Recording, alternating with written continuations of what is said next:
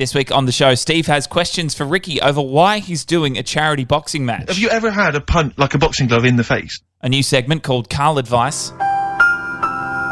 Educating Ricky, including Karl's new tactic of having a second fact locked and loaded. Why is that teaching me something Right, so I knew you'd say this, right? So I thought, right, I'll stick something on it. Also, Karl's earliest memory and heaps more. If you like what we do here and you want to support the show, we do have a Patreon. $2 a month. You can be an assistant producer. That gets you the show a week early and you'll never encounter any ads. That means uh, episode 11 is up there right now. And for just $3.50 a month, you can be a senior producer where you'll also get our bonus podcast, The Bretty Brett Boys, covering content from the wider Ricky, Steve, and Karl universe. At the moment, we are doing series two of The Office. And this week, episode four, Motivation, arguably the best episode of series two. It's out now at patreon.com forward slash Karly Pilkboys. Okay, let's air check series two, episode 10 of The Ricky Gervais Show on XFM.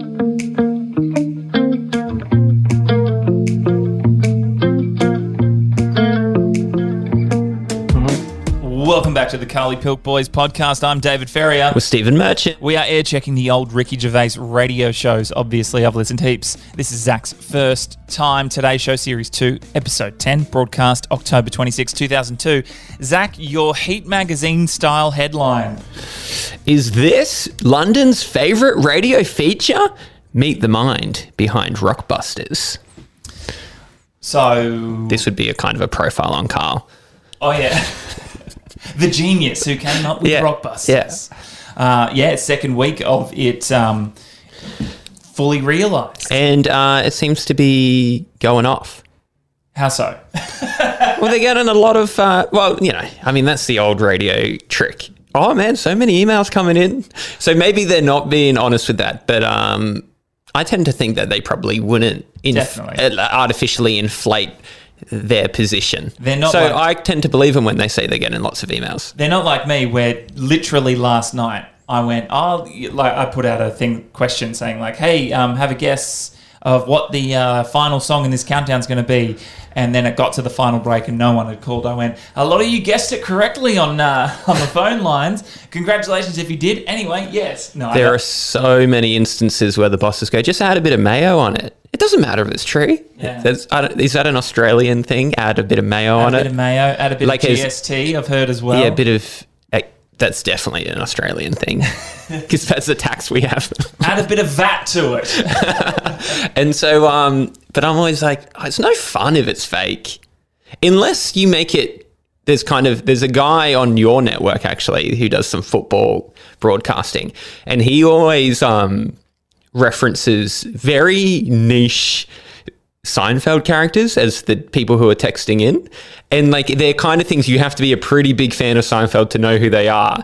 And he, so he'll be like, Oh, um, just got a text message in um, saying that we're doing a great job and that they should put us on over the summer. That's from uh, Bob, Bob Sacamano. Uh, and like, it's like, it took me a few weeks to realize I was like, hang on, these are all from, from Seinfeld. And so I like that. That's funny. Because that's almost that's a bit within itself. Yeah, yeah. Um, but generally, I don't like it when people. No. I don't know. I just some people don't care if if it's made up. People are like, who cares if it's if it's fake. I like to think that it's real. Yeah, I don't like I don't like fake callers for phone in segments. They just make me feel a bit yeah, iffy. But um it is a thing that it is a fine art. You can't be. It's like how Karl said in this show about when he when he faked his report card for uh, an application for a job. He said, "Look, I didn't go overboard. I didn't give myself A's. I gave myself, I think, you know, a couple of C's, maybe a B." If you're doing fake text messages, it can't be like, you guys are the greatest thing. You are God's gift to radio because that's too much. It has to be like, yeah, I reckon you guys are all right. Here's, uh, here's a way you could improve or just some contribution that feels real. It can't be too glowing. Yeah, I guess that's the uh, the that's the essence of a good lie, isn't it? Like an element of truth. Yeah. Uh, so, um, I suppose, well, I, we haven't done this in a while, just like sort of a general check in. How are you, Zach? You brought penguins in today. That's very kind of you. Yeah, I found these in the international section of the supermarket. Uh, They're a bit melted. I, they were in the freezer overnight, but this is how long it took me to find a park. Oh, really? Yeah, there's you, this area where you're living, Dave. I counted ten trucks, like you know, ye- we would call them a Ute, like a work truck, because they're renovating this house up the road, and they're taking off all the parks. Yeah, street parking around here during the day can get a little dodgy. Give us a taste test. You've opened up the Penguin. and I'll just say, there's two. There's there is no limit parking directly opposite where I live. There's two cars that have been just abandoned there Yeah, I was going to say, do they ever move? six to eight months. There's never been a free park there. I- I'm going to report them as like abandoned cars, but uh, can you do that? I, don't know. Yeah. I assume you can. Yeah. Yeah. All right. Ta taste test penguin. they look like a Tim Haven't we Tam. done this already? No, we did Jaffa cakes. I just. Uh, I've never had a penguin. I This had- is the first time I'm looking at one. Yeah, we had penguins at my um at my family home when I was back there for a while, and I remember. Yeah, it's just a Can you show me the inside? it's a Tim Tam with not quite as good chocolate. Yeah. Every country thinks they have the best chocolate though, because shock horror, it just depends on what you had as a kid. Yeah. yeah, I have no nostalgic connections. There's been no advertising with a genie Yeah. refilling a woman's packet of penguins that I grew up with. Um, yeah, not bad. Have you had one yet? No, I have one later. Okay. All right. I've already had a number of pastries this morning. What's the occasion? Is it Pastry Tuesday? No, they just sold them in a multi pack. And I was like, oh, well, it'd be a waste if I didn't eat all of them. It's like a bottle of wine. the rest of the bottle. If you open it, if you don't drink it, it'll go bad. Um, yeah, but um, what else is going on? Uh, I'm hoping that, that you might notice a little bit of a sound different difference in this week's episode because the for ongoing for a few weeks since basically since we've been I've been back in Brisbane. We've been recording in my spare room, and turns out, shock horror, recording in a big, empty, echoey room is not great for sound quality. no, so Dave's now got um, we're in the cupboard. Yeah, we're, we're facing into the wardrobe. All my girlfriend's clothes are facing us. I've put up a blanket behind me. I don't think it's really doing a great job. Zach's just taking a photo right now. This will be on the uh, Instagram, karly.pilkboys. And then, yeah, I don't know.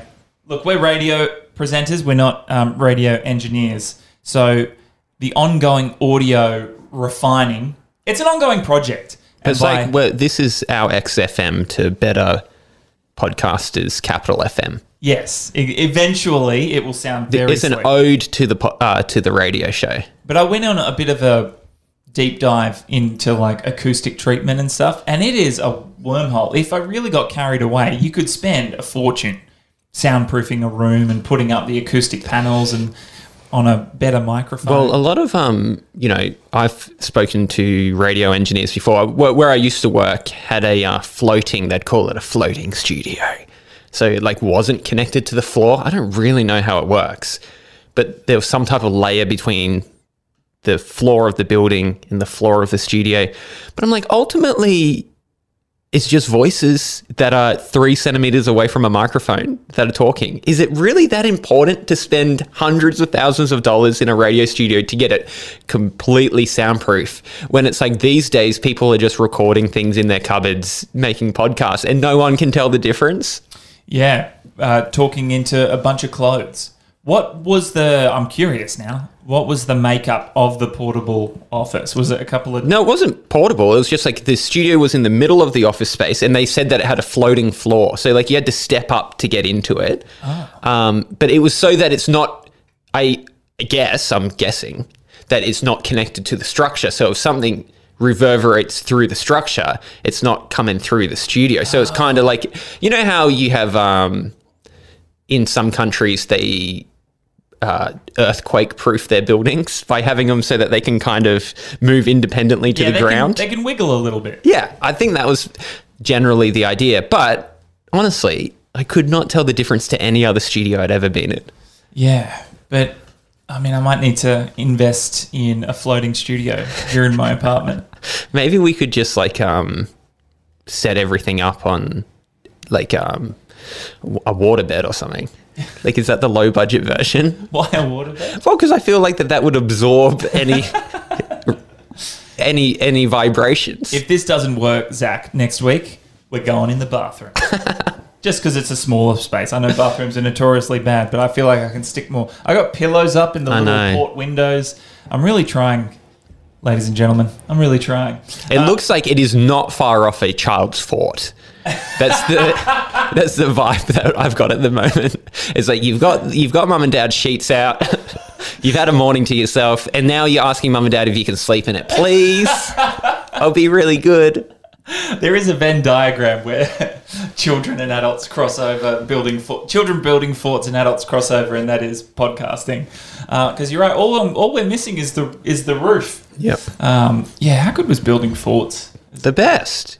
The best. Build a good one. Always. We'd every holidays would be in the bush and would build A bush fort. yeah, cubby houses. But then the whole fun of it, you know, we'd build bridges over the creek and we'd dig out.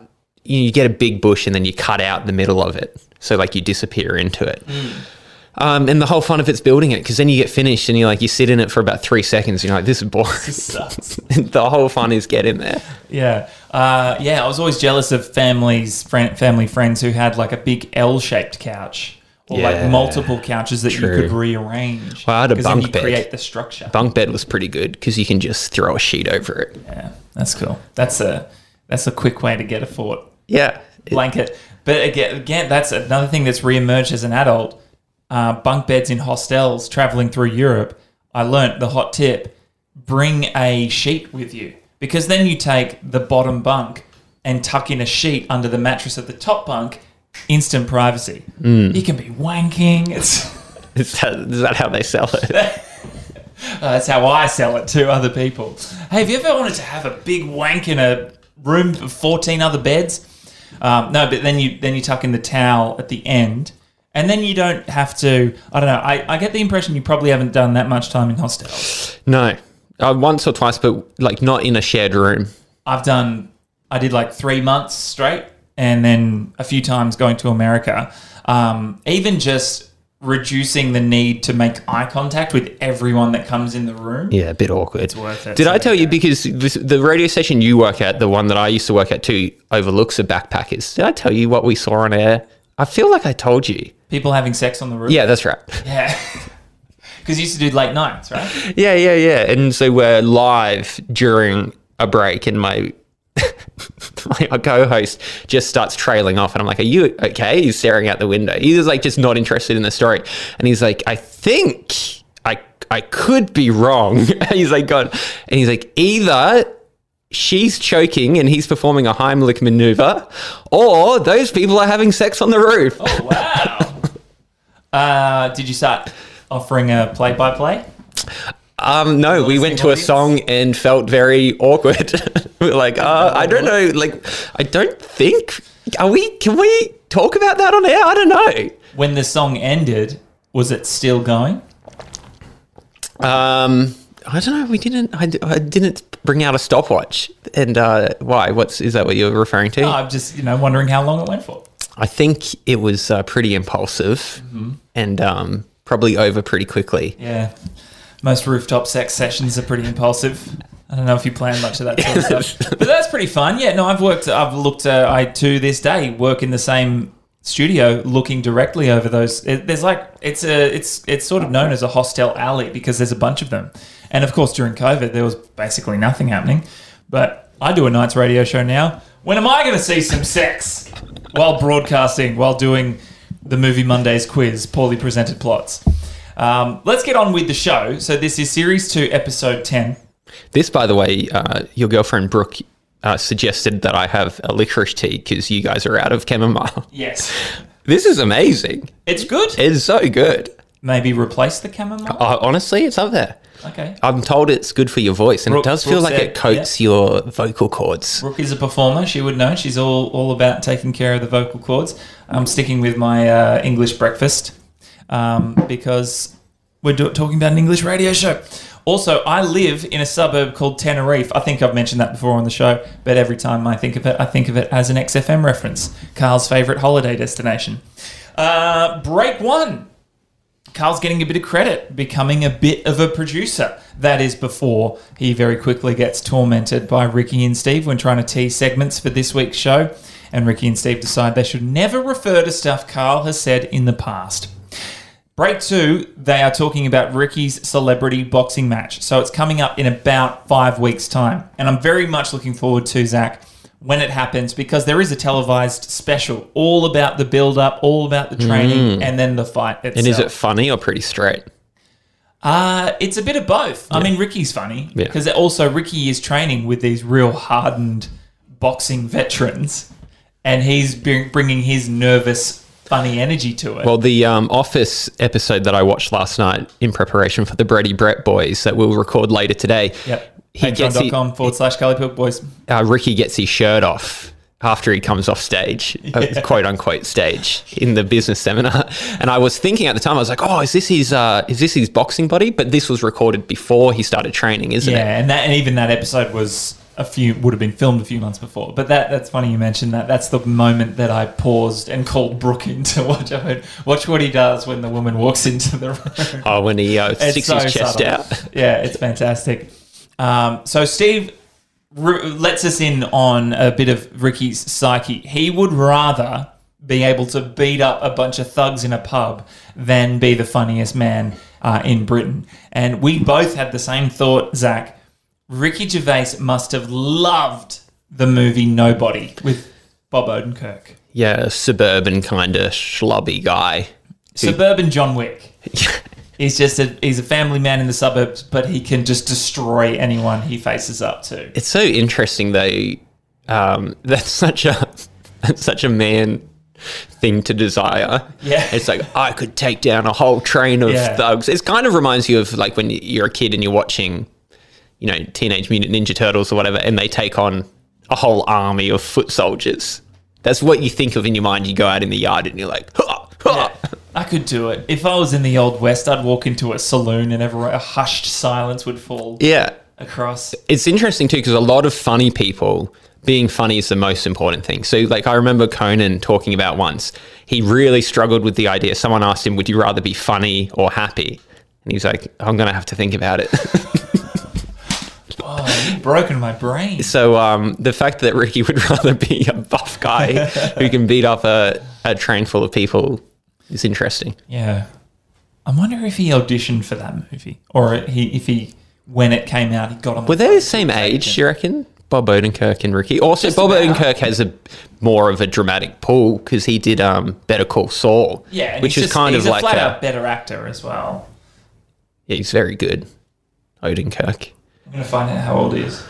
He's 59. Yeah, they're about exactly Yeah, the okay, same age. interesting. Ricky's uh, 60. So we also learned that Ricky has a blue belt in karate and that he's taken up smoking cigars. So then Steve comes up with a radio stunt, a classic radio stunt that since Ricky is training for a charity boxing match, they should let him do this. Have you ever had a punch, like a boxing glove in the face? No. I think you should let us punch you next week live on the show. You'd like that, wouldn't you? No, because I just, well, because you've got to get used to it. Because I think you're going to either, um, cry, just start crying inc- uncontrollably, or just run away. Good idea. They should have done it. Yeah, these days you'd live stream it. Head to our website now or head to our Instagram to see Ricky get punched in the face. Oh no, you'd record it on your phone in slow mo, like at 240 frames. Yeah, you might do a four week build up to an OB from an actual boxing ring. Yeah. It would all build up to that 10 past 8. At 10 past 8 this morning, Ricky's going to get punched in the face. They always have like a loose connection to why they have to do it as well. It's like, have you ever been so far down a story arc or one that you're listening to on the radio and you're like, hang on, why are we doing this? And it's like, oh, he needs to get used to being punched in the face. And it's like, I guess, I guess that makes sense. There was one, uh, there's a politician in Australia, quite eccentric one called Bob Katter. And the Nova Breakfast Show in Sydney decided to build the Bob Catapult and catapult a car. It cost one hundred thousand dollars and went for went for weeks and weeks. I think it was purely born out of the pun. Yeah, that doesn't make much sense. Uh, you may have seen, uh, But I remember I've, there's one of the few things that I've memorized, like remembered. you may know Bob Katter from, he had a pretty globally viral clip About same sex marriage. about same-sex marriage where he's kind of doing a very very poetic um, piece of prose about may a thousand flowers bloom but I ain't spending any time on it. He does this really sharp turn to talk about crocodile attacks in northern Queensland. The real issue is how many people have been eaten by crocs. Yeah, he's a politician from North Queensland. In break three, uh, Ricky tries out a stand-up premise. Basically, that's how I'm describing it. The the thing, the police in the small cars, and surely that they're like, oh, Sarge, no, don't give us the small car. And then they go on to talk about how um, police doing um, paperwork in cafes and that sort of thing. And it occurred to me that first responders, p- police, firefighters, the like, they have not been able to capitalize, Zach, on the working from home revolution. No, you can't really zoom out a fire, can you? No. There's no button for shoot water. Also, a firefighter is one of those professions. If you're a doctor on an aeroplane and someone's having a medical episode, is there a doctor here? You can go, yep, and then you can see them. But if you're an off duty firefighter and a fire breaks out, you kind of. You kind of need You, you could say what you would do, Does anyone have access to a large amount of water? because otherwise, No, could- we're 30,000 feet in the air. Okay, but if, if we did, I would point the water at the fire and I would tell everyone to get back. It doesn't translate the skills, the profession No, no. in the same way. Um, yeah, I wonder during lockdowns and stuff like that. I guess the police were roaming around. I saw police going around. I don't know what it was like globally, but you know they'd go around. I think just checking everyone was doing the right thing. Yeah, I think it's it actually got worse. Like for a lot of office workers, it got better in the sense of you know reduced commute and less um, time with your annoying co-worker Janet. But uh, for police, it got worse because they had to like enforce all the rules. Yeah, I stuff like doubt any of them enjoyed doing that. Like, I don't think you got into the uh, police force Yeah. to make sure people were uh, only being in groups of three. Or bit further apart. That's not point. hey, are you exercising or having a Yeah. picnic? Okay. Hey, Uh, get yeah, up! No hey, picnic blanket. Did I didn't I see you when I passed through here before? No, that no mask, two hundred dollar fine. No, stay there. Don't walk away. Stay there. Got to give you a fine. Break four. Steve is still um, chasing tickets to go see Bruce Springsteen. He blames Karl. Um, wanted to know, Zach, have you ever just flat out asked for something on air? No, I don't have much confidence. Everything I've done on air is designed in case it goes poorly. like there's always a ripcord. I, like, and I don't have any confidence in the fact that I could ask for something and someone would come through with it. You know, that's never entered my mind. Oh, a good way of getting this would be to ask for it. What do you mean? Can you expand on that a little bit more? I The always think if we like uh like if we have something that is like you need certain stories for or something, it's like okay, but if that doesn't work, we'll do this. Like either a backup story, so we always have something ready to go, or like, um, or yeah, maybe it's like oh well, we'll just go on Instagram and find some people with those stories and get them to be callers, or So it's not like Karl later in this episode where if his first fact doesn't work, he just hits him with another quick fact. No, no, no, no, no, no. It's not like it's not as if you'd go like, "Hey, thirteen ten sixty. Uh, uh, what did you find in your car?" And then you wait, and you go, "Okay, well, I'm not seeing any calls come in, so let me give you a fact about antelopes." You should, give that a it's never, it's never been in the same breath. You should try that out sometime. That'd be pretty funny, actually. It's like we're just abandoning that halfway through. they did that a few weeks ago on this show, didn't they? Didn't they have like a call-in topic that they're like, we decided not to do it anymore because none of the answers were very good. Yeah, yeah. Hey, by the way, sorry, complete tangents just reminded me, and I've just not asked you about it. You were there's just been floods in Brisbane, and you guys did local drive. Yeah. How did that go? Uh, yeah, really well, thank you. How much comedy was there in talking about people losing their homes? Not much in people losing their homes, but they did. Um, they wanted it to have some. There's like it can't just all be really heavy because they're like there's a lot of people that you know it's just too much if it's all super heavy. So they're like if you can find some type. Well, okay, so for example, there's a um, there's an iconic. Um, structure in Brisbane, Stefan Sky Needle. Stefan is an eccentric hairdresser who purchased a Sky Needle, like a large, it was like 80 meters tall, and it used to shoot a um, He used to shoot a spotlight out at night and circle around. The 80s were a better time. Uh, he purchased that for the city as a gift. But then he's this eccentric. Thanks, he's this eccentric hairdresser where his logo is a rainbow. And then while we're on air, a rainbow formed above Stefan's sky needle. And so that was fun. You know, that's a bit of a sign that things were going to get better for Brisbane. So, you know, we could have fun with that. I can see you handling more serious subject matter. How does Dom go? How, how do you. How Well, do you, funnily do you enough- feel like uncomfortable in that? Yeah, it is a bit weird. We have that. That was a part of like you always get the feedback. Can you do serious stuff though? Everyone's like, yeah, you can have fun, but if you want to be on a breakfast show, you got to handle the serious stuff. The funny thing about Dom though is, um, for example, Dom's got a journalism degree. like he's fine. He can do serious stuff. He's done that. He worked with the ABC, which is like the uh, like the BBC, where he like reported from unemployment lines and stuff like that. There's different people are multifaceted. We're adults. There's we're not always silly. Yeah. Do you know what I mean? Like Yeah. you, you, you're silly on air, and then some people think that you're like that all the time. I'm like, I've got a family at home. like I'm not. Yeah. Fair enough. Oh, cool. So it went well. Good Yes, to hear. yeah, thank you. It Nice, did. nice. Back on the show, um, a absolute savage burn from Karl uh, when Ricky asks this question. Karl, what's Steve ever done for you? That's what you got to ask yourself. What has Steve ever done for you? Well, he took me to the BAFTAs. Yeah, but only because no one else would probably want to go with you.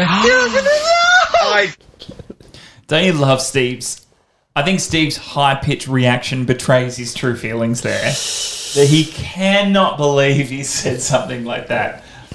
Oh, that maybe he actually couldn't get anyone else to go to the BAFTAs with him. Yeah, that kind of um, constant jostling between Karl and Steve is still there. Yeah.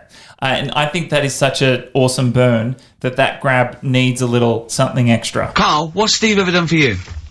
That's what you've got to ask yourself. What has Steve ever done for you? Well, he took me to the BAFTAs. Yeah, but only because no one else would probably want to go with you. Got him! Stay down, Steve.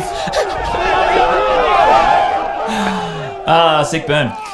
Ricky says he and Karl are texting each other. Did you pick up on that? He said, "Oh man, me and Karl are texting each other trivia." Isn't that sweet? It's a cute little friendship insight. Yeah, yeah. Well, they've been texting previous weeks. Remember, Karl would do "Would you rather's." Yeah. I think that's where the feet for hands came in. Yeah, what would you? Don't worry, I've made my mind up. But I just, I love it. It's a, it's a forty-year-old man and a thirty-year-old man, just texting. Is te- They have quite a cute relationship, Yeah, whether it's it's, going sweet. for a curry or playing football Yeah. in the garden. Well, exactly. It's very. There's something very childlike about um, Ricky and Karl's friendship at this point. It's very innocent. They are, yeah, playing soccer in the yard. They're walking down the street, encountering cheeky Cockney chaps, and texting each other trivia like, um, like this. You can see it's from Karl at the top, but just read it out as you scroll down. Just read it out loud. Is this a text message from? Yeah, this is a text message to me from Karl. Read it out. To see at night as well as an owl, you would need eyes the size of grapefruits. If only Stephen could turn his head right round as well. Can't, I That does seem a little unnecessary. like it's like really leveraged in, isn't it? It's so good. it's so funny. Um, Steve is never far from Karl's thoughts. In break five, it's when they uh, get onto the topic of Karl surviving, waking up to find an anaconda swallowing from his feet up. Anacondas are in the same category as like quicksand for me and ingrown toenails. Things I was very scared of as a kid. Mm-hmm. What was on your list? Um, I think there's a John Mulaney bit where where he says like, when I was a kid, I thought quicksand would factor into my life far more than it has ended up. is that where that was- started? Is it because I have seen that as a meme a lot? Was that a John Mulaney joke? Um, well, I doubt he took it from the meme. It's somewhere. Yeah, but it was. It, I, I don't even know why. Was it Indiana Jones? No, movies? it's like one of those classic things. So cartoons, this is my theory. So when I I mentioned Teenage Mutant Ninja Turtles earlier, eh, they've got katanas. These like these razor sharp swords, but Yeah. they never attack anyone with them. They have to cut down the chandelier. and the chandelier falls on them because it, they had to figure out a way of just being violent enough. Yes. There was a great college humor um, cartoon on it years ago where it's like he started using the katanas to actually disembowel people, and the other the other Ninja Turtles are like, "What are you doing?" Yeah, because there's been multiple Ninja Turtles movies, and he often is like slicing away at people, but you never see the moment. But also the movies, someone in. the movies might be a little, they, they're a bit older. This these cartoons were meant for kids. But my point is, I wonder if quicksand was a way of having some type of conflict that they could run into that wasn't um, violent, but it did still have high stakes. So like if they're running through the jungle, the characters, they're not going to be attacked by a like by a panther because that would be way too confronting for a six year old. But I wonder if quicksand was just enough. That's a, that's an interesting thought. It's also something that creates uh, tension and um, a, a situation that they need to get out of for their lives, but still allows them a moment to talk. Yeah. It's like they're being, you know, when you're being kidnapped or held hostage, but you don't need to go jump through the hoops of establishing the the um, antagonists, the bad characters who put them in that situation. It is just simple as one moment I'm running, next moment Yeah. we're stuck. And also, it's just something that can come out of nowhere. If you think of Yes. writing, it's just a coincidence. We've just coincidentally run into quicksand. Unless they were like, oh no, we can't go that way. That's the quicksand field. Yeah. So there, um, Karl's suggestion, by the way, or, or his uh, the advice that he's picked up is uh, let the anaconda swallow you up to your knees, then cut its mouth, peel it off, and walk away. I doubt, and I could be made to look like a fool here. How often do adult sized humans uh, get eaten by anacondas? I imagine it doesn't happen. Answers on Often. a postcard, uh, and send them in to karly.pilkboys. I don't know. I do remember growing up with a friend who was very into anacondas, and we'd watch the movie Anaconda quite regularly. And I remember seeing in a book that one had been cut open, and there was a full size adult inside its belly. Wait, hang on. That was a real book Uh, or like a fake book? No, supposedly. Are you doing a bit of googling right now? Okay. Uh, the the number one response just says on Google, uh, reports of giant constrictors actually killing and eating humans are quite rare. Okay. So it doesn't seem like it's impossible.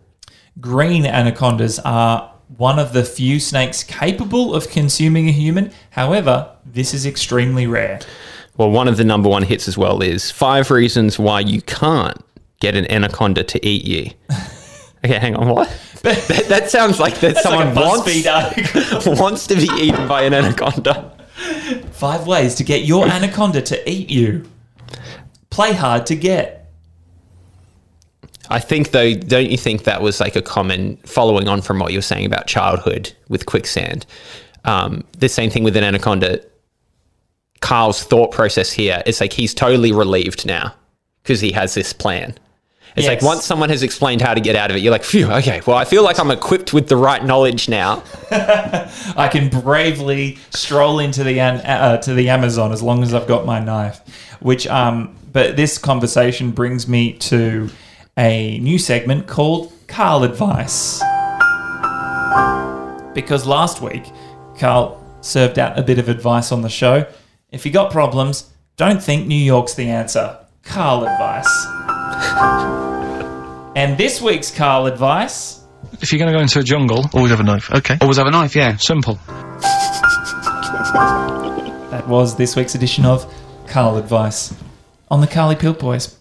So then they go into educating Ricky, uh, stocking Aitken and Waterman, not his vault, and get a lobe of this. then on to break six. Sea lion. Did you did those before we move on? Because this is your first time hearing them. Did any of the, those headlines? Hearing them for the first time because I just can't remember. Did you start thinking what could that be about? Kind of. They're also hard to digest when you hear them in audio form. I'm driving around and I'm like, what was it? Not not your vault? I, I think the guys made the same assumption. I thought like a vault that you might put valuables in. That's what I went to. You said you're driving around. Was your daughter asleep in the back? Was Yes, it a- that's correct. getting her to sleep drive.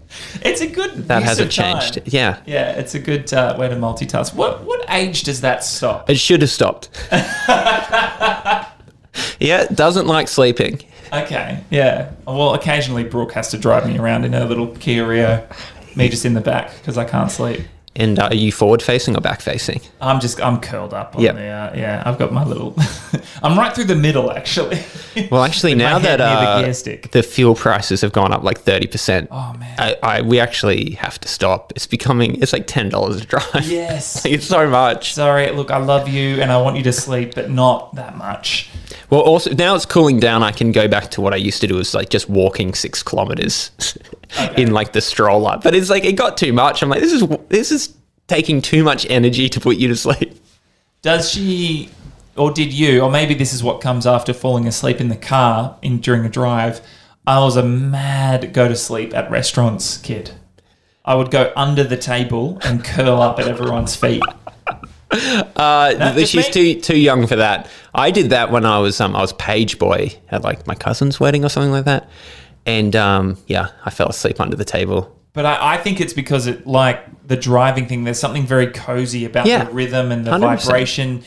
When it's You're in a cocoon. and you've just you've eaten and every you can just hear everyone chatting. It's very there's there's some sort of internal primal Don't feeling it of feels safety. like yeah, it feels like you're a mouse in a hole in in Yeah. in the forest. and you know that everything's going to be okay. And you can, yeah, some of the best sleeps I've had have been on the floor. That's such. tables. This is such like something that like in therapy they'd be like, talk about that more. like, like the idea because I totally relate to the idea of like when you know like I I remember being at my grandparents' house. So my my parents and my grandparents were in the next room playing cards all night or whatever, and I'd go to sleep in the bedroom and I could just hear that murmuring and it makes you feel very comfortable. You know that there's someone out there. Yeah. They're they're out there watching over you I kind of used to ask my parents to stay up and keep watching TV until I went to sleep because I used to sleep with the door open. Yeah. and I so I could see the light and I could hear them because knowing they were awake. Yeah, and comforting. watching TV made me feel safe. Yeah. Yeah. Anyway, this has been Therapy Corner on the Karly Pilkboys. And let's move on to break six. A sea lion has a better memory than an elephant. There we go. We've learned another thing. Uh, and Karl comes in with a great observation. Well, they don't get up to much, so they should remember because it's the story about the sea lion that came back to I don't know, a zoo or wherever it was 10 years later and still remembered the trick that it did. And Karl rolls out the great question What do they do? His question for a lot of animals in the animal kingdom what do they even do? Uh, they talk about get a lobe of this, and uh, oh, it's a ridiculous story about a woman hitting her head, a deaf woman who hits her head, and then uh, her hearing comes back. Uh, it's ridiculous, and Karl, uh, No, no truth in it. Ricky, well, I, I tried to Google, you know, find the real story. You know, I like to do that. Didn't find anything. But what did you think of the tactic that when Ricky didn't like that fact, Karl goes, "Oh, it's all right. Well, I'll um, I'll hit you with this instead." She wearing a Walkman and it fell out, and she'd realised, oh, that's There's why. no explanation. There's no explanation. well, why is that teaching me something then? So I knew you'd say this, right? So I thought, right, I'll stick something on it. Do you know that bees are deaf? no, no, you can't just no. I love it. If you ask someone something they don't know the answer, they don't tell you something else. Love it. It reminds me of like an Ocean's Eleven, but we were trying to get caught. Like, you know, like he was like, he's like, no, no, no, no, no. I was prepared for you to say that it was a bad fact. You've fallen for my trap. Uh, yes. I love, love, love, love his problem solving. That instead of making the actual thing better, he's like, I'll just do more. like, I'll just put more half-ass facts in there. That's an excellent way to look at it. I also like the way Steve looks at what Karl has just done. That was the equivalent, Karl, of running away when we asked you a question. yeah. Got him back. Back and forth. Um, yeah, it was kind of like a uh, distraction method, wasn't it? Yeah. Don't worry about that. Have it over here. Uh, I did Are look- bees deaf? Yes, I did look it up. Bees are almost totally deaf and rely mostly on their sense of touch. In a single colony, there can be as few as 5,000 or as many as 100,000. After mating, the queen lays up to 3,000 eggs per day. It makes sense because if they weren't deaf, it's awful noisy. I don't know if you've ever been around bees, just constant buzzing. Yeah, You wouldn't be able to sleep. I'm a big fan of bees. Yes, I'm you are. There's Posting them on my Instagram all the time. bee content, Zach Mander, look him up uh, because you also know the different species of bees as well. There's the one with a blue stripe on it. Yeah, what's my favorite bee? Blue banded bee. Thanks for asking. And why is that? Because it looks cool. and then there's other reasons too. Uh, it's a buzz pollinator, so they they buzz even harder. No one buzzes harder than a buzz pollinator, Dave. And and what uh, what what benefits does buzzing harder bring? Oh, because it like um it adulates the pollen, I guess. And It knocks it out of the flower. And what does Because you know, do you know, you know the birds and the bees, right? You know what the bees are doing. You know what the birds are doing. Yeah, you know how not they're vital to our to our ecosystems. No, they go and they get what do they get from there? Pollen? I don't know. Nectar? they get something from the flower, but they're going flower to flower. So in the meantime, they're fertilizing the flowers. They're taking one thing from a male flower and taking it to the female flower, and then oh, that's how we get fruit. and so the royal blue is that what it's called? It? No blue banded The bee. The blue banded bee is the best at doing that. Not necessarily. It's just cool. And Also, it's really you- fast. When, when you look at it, it's noticeably faster than the others. It's the cool bee. And you uh, film them in slow motion. So Yeah, I got a lot of time on my hands. Yeah. Zach Mander. Uh, they roll straight into the second part of educating Ricky. It's not his vault. Um, which was the what was that one? Oh, the electric guy. He couldn't take a bath again. Couldn't find anything about that one. Yeah, that one seems. Uh, Uh, just- that didn't even seem like it had enough for them to riff on. They were kind of like, we don't know where to start on this one. And then the third one, put a sock in it. Um, do you agree with Ricky that that one's a real one? What's plausible, isn't it? Yeah, it's just To me, it makes more sense than putting a sock in a mouth, and I've always thought that was weird. Yeah, So yeah, sure, why not? They, but they kind of, you know, they come unstuck when they're good, because like that's his goal. But then when they achieve the goal, it's worse radio. like, do you know what I mean? yeah. That's any time where, like, when when he did the whole series of um, learning about Che Guevara and Hitler and stuff, we had sort of nothing to say about it because No. when things go well, It's kind of like, yeah, okay. it's less funny. But Ricky even mentions that. I think he says, "See, that's a good one," and he said less entertaining, but I learnt something. Yeah, true, true. Uh, then uh, let's move on then to uh, Karl's quick response. I love this. What is Karl's earliest memory? Quick. Start now. Go back. What do you remember? What's the first thing you remember? As a kid. Yeah, just anything now. Being in the hall and having our dog licking my face. That's your earliest memory. Did Did he say being in a hole? being in, Well, no, just being in the hall at home. oh, right. Sorry. yeah. Funny. Um, he had that ready to go. Do you have yours? Earliest memory? Go. I, it's hard to put them in uh, chronological order. I imagine because it's a reference to my age. I remember fighting with my older sisters because they were calling me a toddler, and I said, "I'm not a toddler. I'm not a toddler." So what would that be? Like three, I guess, probably. Yeah. Uh, yeah. Well, you, did you start quoting your age in that way that kids do? I am three and two thirds. I think because I didn't like the idea that they were criticizing a toddler implies that I toddle. And I'm like, I can walk just fine, thank you very much. I have a memory of um, being at a little like petting zoo type thing and taking myself out the back, finding a giant broom, like an adult sized broom, and then just pushing it. but I wonder if that is informed by the fact that there is a photograph of yeah, that I'm moment. always thinking that. So they show, and I go, I remember that because I have the vision, like you know, but but maybe it's there's a little bit of uh, like the photo is giving me the memory. Does memory freak you out or just make it's just weird how like you can you can't remember something and then you sit there and you kind of squeeze your eyes and, like, "Uh," and you're like, oh, I remember now. Like, isn't that weird? Shouldn't it be hard and fast? Shouldn't it be either you remember or you don't? Why can you try to remember? It's your brain's RAM. It's Yeah, booting it's up. searching. The electricity's going through your brain and trying to find the toddler memory. That's right, because my wife talks about the neural pathways. So Okay. it depends on how strong the neural pathway is. So I try when I have like nice memories, I try to like I try to strengthen. I'm like, I, I want that pathway to be a highway so I can always remember this. Get strong. so when I have an intrusive thought, if I'm just walking down the street and my brain goes, "Hey, remember that time you uh, hugely embarrassed yourself?"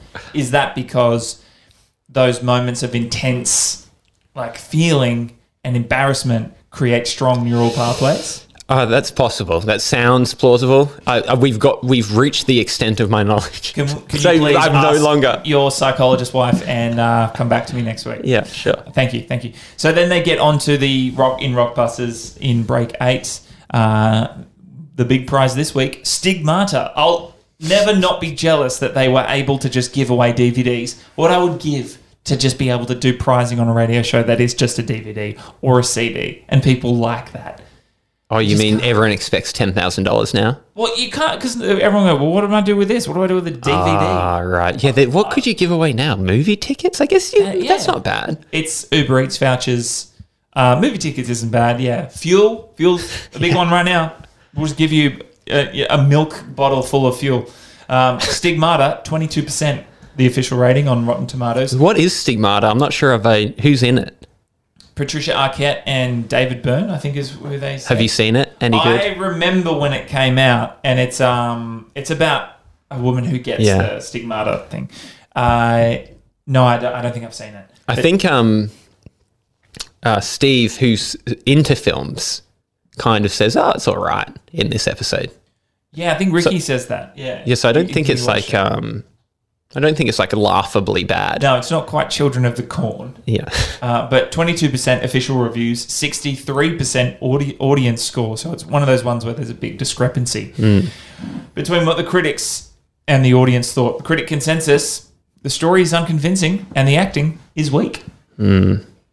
So uh, the Rockbusters answers Justin Timberlake, Weezer, Coldplay. You got Coldplay, didn't you? and Weezer. You did get Weezer. Well done. I was Two out of three. annoyed that I didn't get Timberlake in the end. It's one of those ones where you go, "Ah, Justin Timberlake.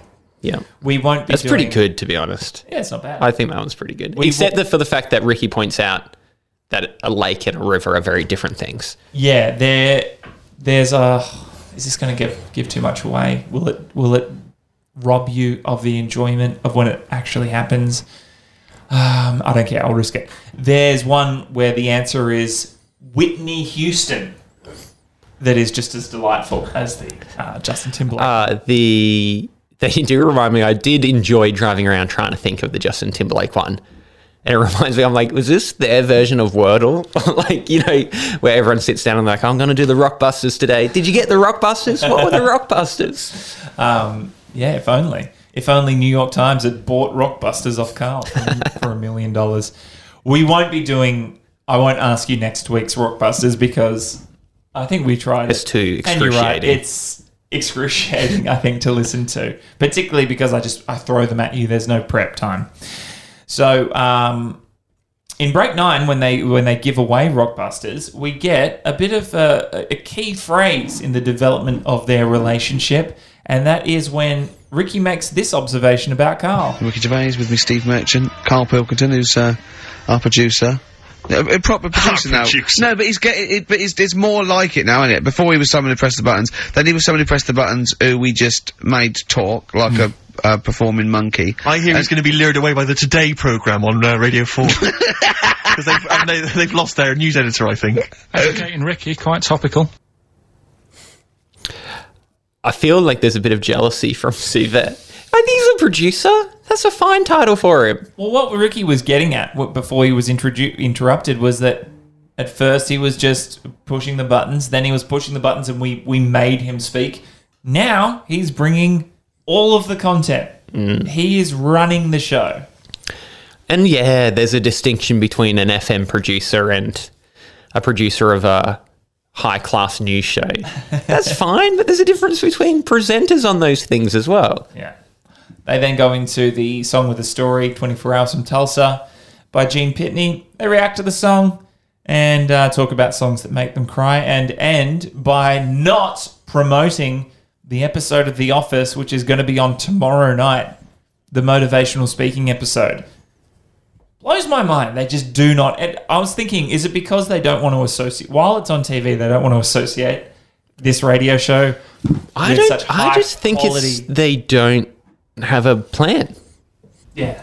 I just think they don't think about it. I think Ricky's the type of guy who he just shows up to this radio show. He doesn't have a plan for the show. I don't think he's the type of guy that's like, I want everyone to watch it. I'm going to go to a lot of effort. I think he's the type of guy that's like, I don't, you can watch it if you want to, or, or I don't care.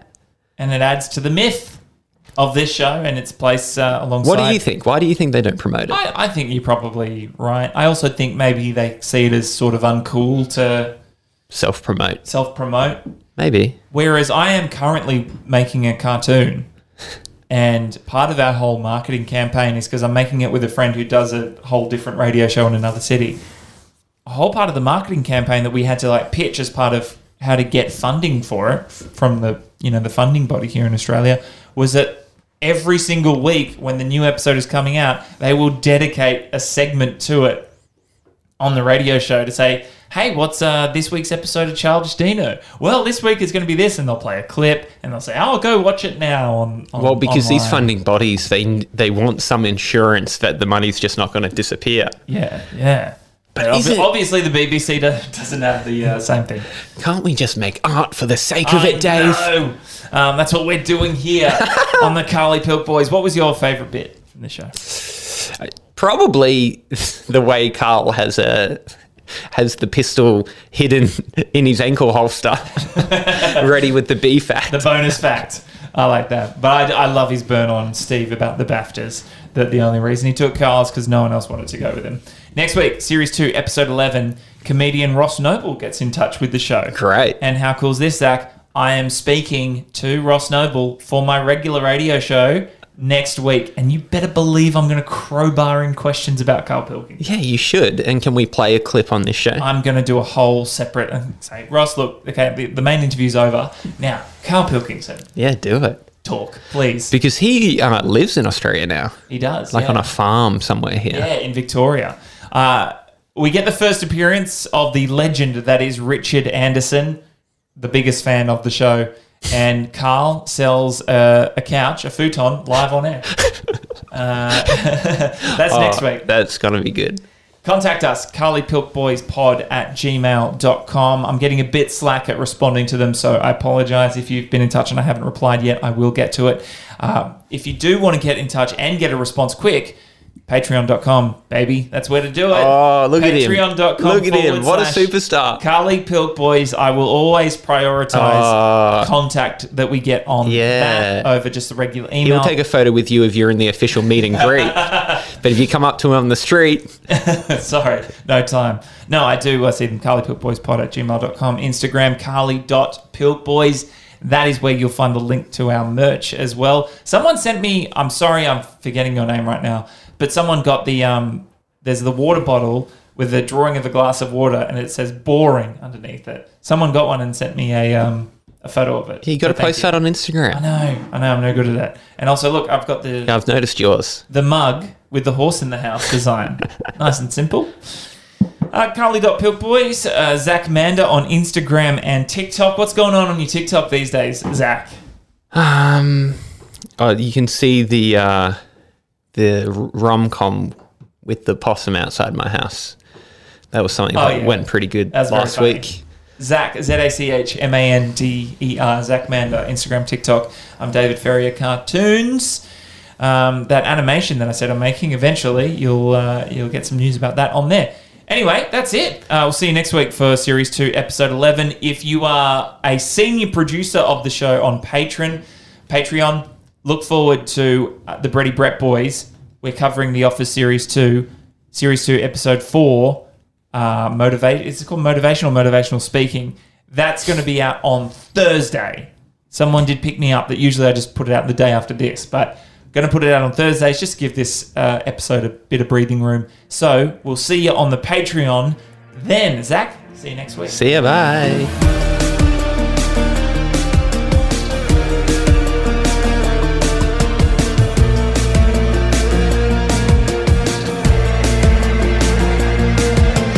Yeah, just done it now. Being in a hall and having our dog licking my face. That's your earliest memory.